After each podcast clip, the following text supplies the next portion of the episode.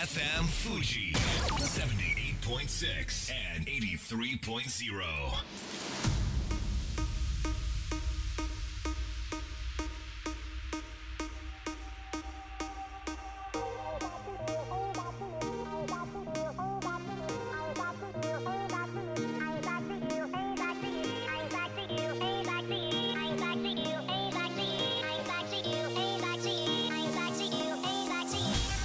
月曜夜のひとときいかがお過ごしでしょうか？この番組「みんなのラジオは」自分の故郷を盛り上げたい誰かの役に立ちたいぜひ知ってほしい聞いてほしいそんなたくさんの思いを発信していく番組です。本日で第325回の放送。東京代々木のスタジオビビットより生放送でお届けしてまいります。こんばんは DJ 西川俊也です。さあ番組の進行はもうお一方。どうも毎日健康唐揚げ生活有野育です。よろしくお願い申し上げます。よろしくお願い申し上げます。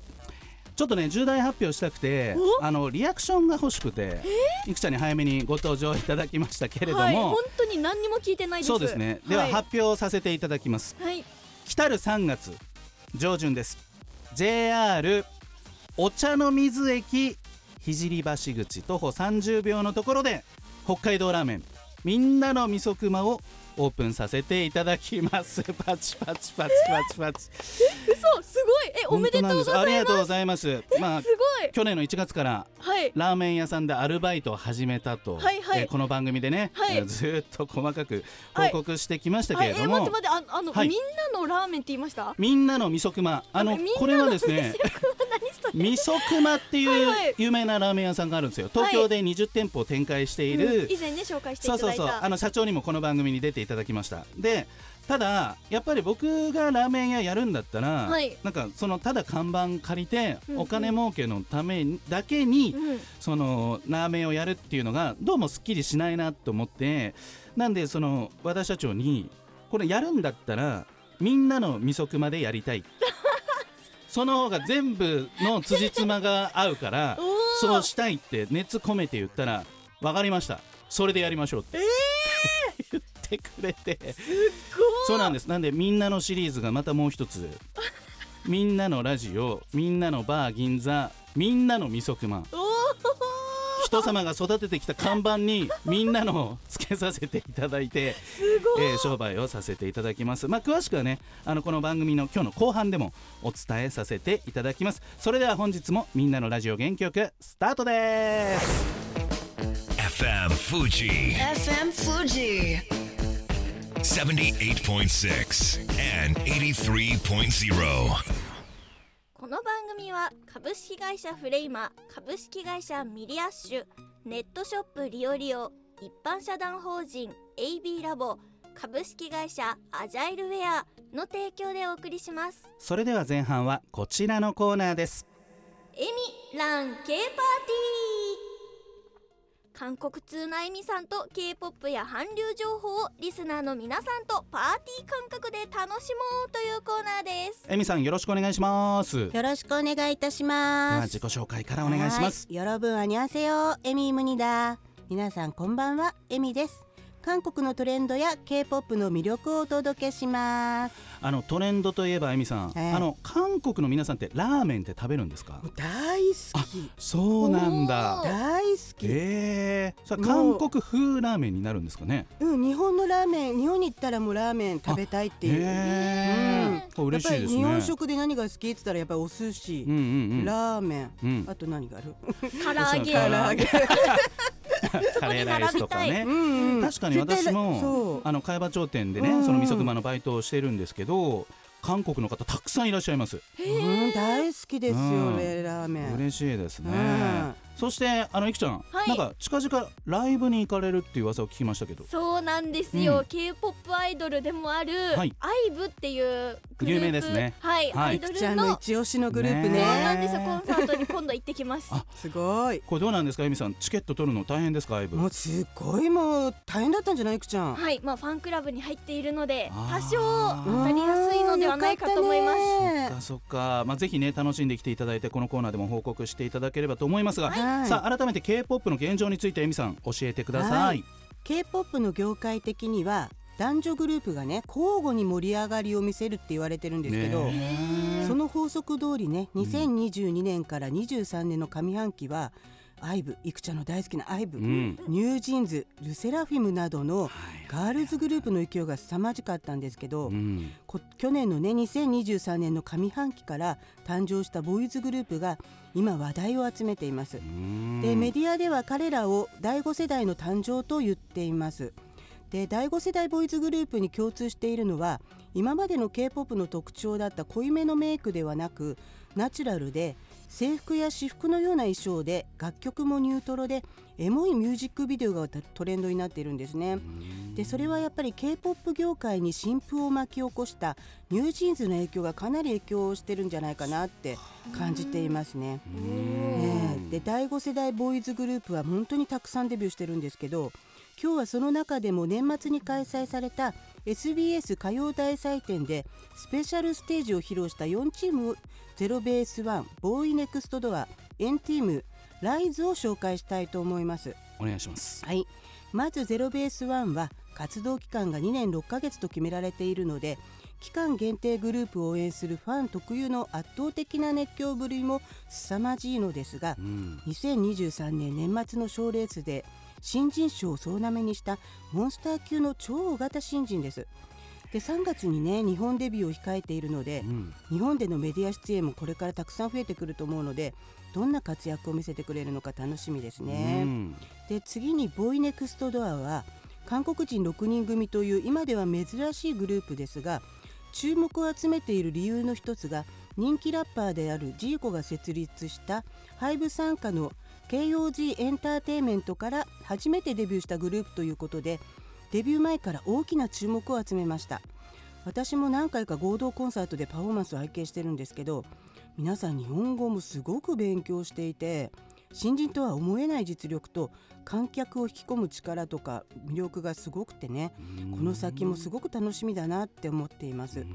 で次に紹介するのが何回かこの番組でも紹介させていただいているエンティームです。はいでエンティームはハイブジャパンレーベル所属の日本初グループなんですけれども韓国でも活躍していて年末の音楽授賞式にもたくさん出演してさらに知名度を上げています今初の単独ツアー中なんですが2月の17日18日にねソウルで開催されるコンサートチケットも即ソールドアウトで人気の高さが証明されました。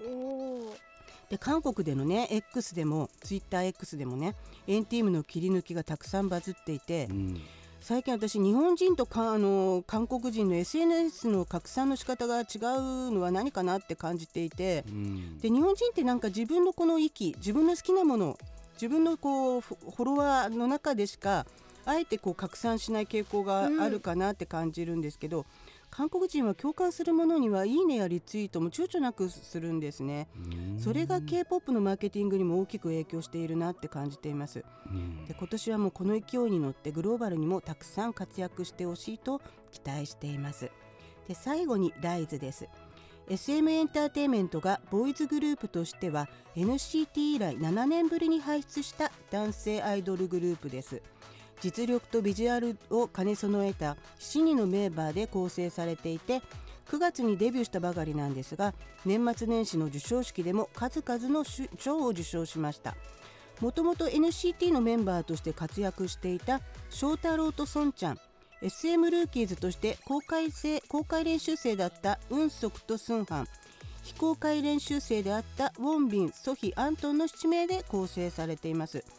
唯一の日本人である翔太郎なんですけれども SNS にアップしたダンスカバー動画をきっかけに SM にスカウトされて練習生期間わずか1ヶ月で NCT のメンバーとしてデビューを果たしたという異例の経歴の持ち主なんですね。うん。つい数か数ヶ月前は NCT のこうダンスチャレンジをしててそれで SM にね見つけてもらってデビューしたでまさに成功成した功したオタク。夢ありますね。夢ありますよね。で翔太郎はねもともと LDH のダンススタジオの EXPG の特待生だったこともあってへもう5歳の頃からダンスを始めて実力でねライズのあのパフォーマンスをリードしている一人ですね。でそんなライズですが1月5日に配信リリースされた「ラブ119が音楽番組と音源チャートで好成績を収めています。この「ラブ119なんですがミュージックビデオが日本で撮影されてるんですよ。うん。みお二人見ましたか？見ました,、うんどうでしたか、いやなんか京王線とかね。そう。ローカルな雰囲気がうん。たくさん盛り込まれて。ちょっとなんか映画の「君の名を」名をれちょっと連想させるようなうんストーリーでしたよね。にそうですね。ですごくなんかどこか懐かしさを感じる映像となっているんですけど、うん。そしてまたこの曲の最大のエモさは2005年ドラマの OST として大ヒットした救急室をサンプリングして作られた曲なんです。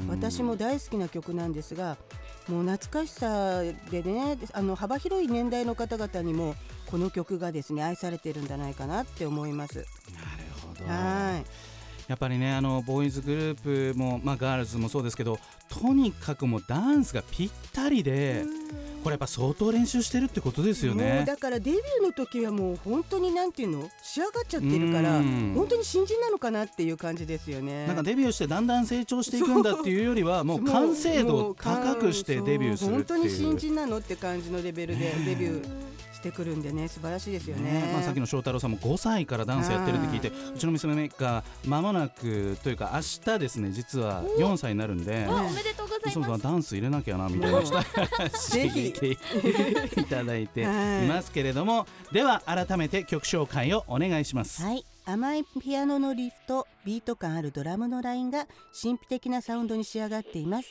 懐かしいあの頃の思い出を感じて聴いてください。ライズでラブ119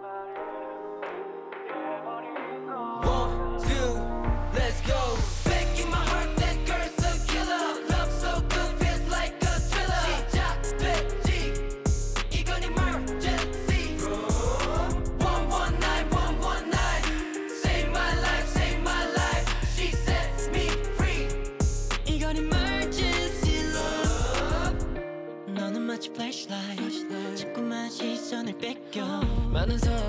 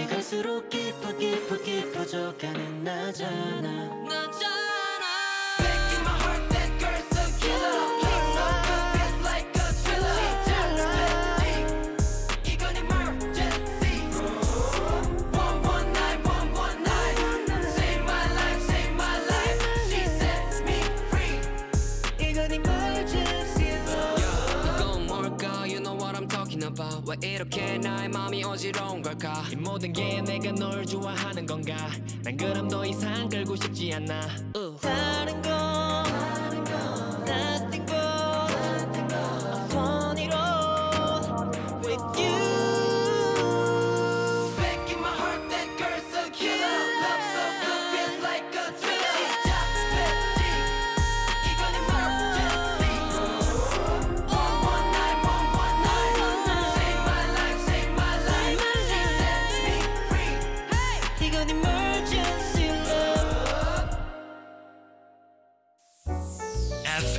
Fuji. FM Fuji. 78.6 and 83.0. さあみんなのラジオ改めまして私西川俊也と有野育でお届けしております後半はこちらのコーナーです柴田ホーム会計事務所プレゼンツ Go for it 思いを成し遂げるために全力を尽くしているそんな素敵な方をゲストにお招きし応援していきます今日はですねこの柴田ごめんなさいゲストいないです。あれいない。はい、柴田ホーム会計事務所さん了解のもと、はい。このコーナーを使って、はい。このオープニングでお話しさせていただいた北海道ラーメンみんなの味噌熊について、はい。ちょっと解説していきたいなって思います。ってことは今日の、はい。うん。あの私たちが応援するゲストは、はい。西川さん あとりがとうございいうことでます。恐縮です。そうなんですけれどもあの、まあ、お店、はい、まあ、お茶の水駅といえば大学がある、そうですね、まあ、あとは、まあ、大手さんの本社もあったりとか、うんうん。あと楽器屋さんがいろいろあってこう音楽の街だったりまあ、もうちょっと歩くと神保町っていう街があったりするんですけれども、まあ、そこにこう聖橋っていう橋がかかってましてあ有名ですよね。そうですね。そこをまあ駅から渡ると神田明神があったりはい、そこ渡る途中下に神田川が流れていて、はいはいはい。珍しく丸の内線が顔を出すっていう、はいはいはい。丸の内線って地下鉄じゃないですか。確かに。でもお茶の水のところだけちょっと顔を出すっていうところがあって、まあはい。結構カメラの撮影をする人たちも聖橋に結構いたりするんですけれども、はい、まあ、そこから歩いて30秒のところの物件を取ることができてもともとはカレー屋さんだったんです。それも60年続いてるカレー屋さんでだからめちゃめちゃ古い物件なんですけど私たちで入るのが2店舗目。ずーっと続いていたラーメン屋さんがこの度あのお店を閉じるということになって我々が入らせていただくんですけど、まあ、そこまでにもいろいろちょっとドラマがあってあのやっぱりその本当に人気の物件なんでうんうん。10件近くその申し込みがあってあまた八丁堀の二の舞かみたいなまた負けちゃうのかって思ったんですけど、まあ、そこでちょっとあのウェルビーイング経営っていうまさにこの番組でねアジャイルウェアさんが打ち出している、えーウェルビング経営をこのラーメン屋で取り組んでみようっていう発想になりまして完全週休3日制で残業ゼロ、えー社員の幸福度を上げていく自分時間も大事にしてもらうっていうことをまあ、大きく前に打ち出してその貸主さん側と面接面談させてもらってその辺熱く語ったらですねすごく響いてうんうん素晴らしい取り組みですって新しい時代ですねみたいな感じで納得してくれて君に決めたみたいな。あな たに決めましたみたいな。えー感じで言ってくださってですね、はい。まあそれも確か10日ぐらい前の話なんですけれども、まあ、それでまあいろいろ準備して、まあ、いよいよ明日が契約。明後日か。明後日1月31日が契約日っていうことになっているんですけどももう面接始めてまして今日3人面接させていただいて全員採用しちゃいました。みんないい方だったんですよ。もうウェルビーイング発揮しまくりですね。そうそうそう。なんと一人は現役のですよ。現役の居酒屋の店長です。えー、すごくないです時か間取れるんですか？えっと退職されてうちに入社するっていう形。にへあの人生を変える決断をしていただいてですね。ーおーその方じゃあ店長さん？もうそのまま店長でいいかなって思っていて他にはあの調理経験ありの男性女性の方も23歳の方とか応募してきてくれていやなんかこれ責任重いなっていうか人の人生がねやっぱかかってるんで本当頑張んなきゃななんていうふうにちょっと思っているんですけれどもまだまだねあの採用これからしていこうとは思っているんで明日の午前中にちょっとそのあの求人の情報を出そうかななんて思ってるんですけど。へえそちなみにその最初って何人くらいスタッフ揃えているといいんですか、えっとまあえー予算がこれぐらいじゃないかっていうのがあるんで、まあ、社員でその予算を達成していくか社員プラスアルバイトでその予算を達成していくかっていうところはちょっと選択肢が分かれるところなんですよなねる。ほど、まあ、社員さんにたくさんやっていただいた方が安定はするんですけどその代わりね人数分やっぱりボーナスも出してあげなきゃいけなかったり社会保険も重かったりっていうのがいろいろあったりするんで見えないお金のかかり方っていうのが正社員はねありますんでちなみに20万円手取り20万円社員さんにお支払いするのに会社はいくら払うかって分かります？40万円？そんなに出さないですね。30万円です。あ30万円。30万円、えー、と会社とその従業員さんで社会保険を折半するのが、まあ、4万4万で残ったのが、まあ、212万みたいな手取り入るみたいな。ものすごく重たいんですよね。そうですね。そうそう。なんか受け取る側はそっか20万円かみたいな思ってそもう。会社としてはうん。いろいろ引かれているんだよそうっていう、そうなんですよね。だから喜べってわけじゃないんだけど、うんうん。今日その辺についてはどうですかってその店長候補の方にお話ししたらでも週休3日いただけるのはすごく嬉しくてそれで自分の時間にも使いたいしもし足りないと思えばどこかでまた働いてもいいしうんなんかそこが自由なところがなんか今までと全く違くてワクワクするっていうふうに言ってくれてですねなんかすごく嬉しかったなっていうところなんですけれども、まあ、責任重大で。まあ、あとはこう有野由紀ちゃんのはい。唐揚げコラボもねどこかで実現したいなって。ぜひお願いします。いやラーメン屋の唐揚げって侮れないよ。確かに。あの俺流ラーメンってあるんですけど、はいはい。唐揚げめっちゃうまいのよ。えで味噌熊どうなんだって話なんだけー、ど、はい正直課題あるなって。あの伸びしろがあるってそうそうそうそうだからなんかいろいろそこはチャレンジしがいがあるのかなって。おお揚げ丸はもうめっちゃ自信あるんで。揚げ丸は冷凍じゃないですか,、はい。だ店舗用のなんかもうなんか開発できたら面白いなとかぜひ、ね思ったりしているところなんですけれどもなんとお店がですね4.5坪しかないんです、ものすごく狭くて。じゃあし5人くらい？いやえっとね席10席は取れるようになっていあ10てでもともとそのカレー屋さんは1階と2階でやってたんですけど、まあ、今回我々は1階だけで営業して2階はまあ社員従業員の皆さんの休憩室休憩スペースとして使おうっていうことでですねやろうとしていてまああの古い物件なんでその方が助かりますって貸主さん側も言ってるんで、まあそういう状態でいこうかなっていうところでですねまあいよいよこう始まってしまうとなんかこう喜びよりも今はどっちかっていうとこう不安とかなんかちゃんとうまくオープンできるかなっていうところのがまあ大きいんですけれども。おおすごいあの点々と話が進んでいきましたね。最後はねあの1年通して聞いてくださった方はねなかなか難しいなとか、まあ、八丁堀取れなかった時にねやっぱそうだだよね甘くないよねって思われたと思うんですけども私もそう思ったんですけれども、まあなんとかあのこういったところに着地できましたので、ぜひねあの山梨の皆さんもお茶の水ですから、まあ、あずさとかそういったの乗って新宿まで来ていただいてそこから中央線に乗り換えてすぐでございますのでぜひ遊びに来ていただければと思います、えー3月上旬のオープンどうぞ楽しみにしてください。それでは素敵な1週間を。また来週この番組は有限会社東音楽器足立センター柴田ホーム会計事務所一般社団法人障害健康社会推進機構株式会社テンパー以上の提供でお送りしました。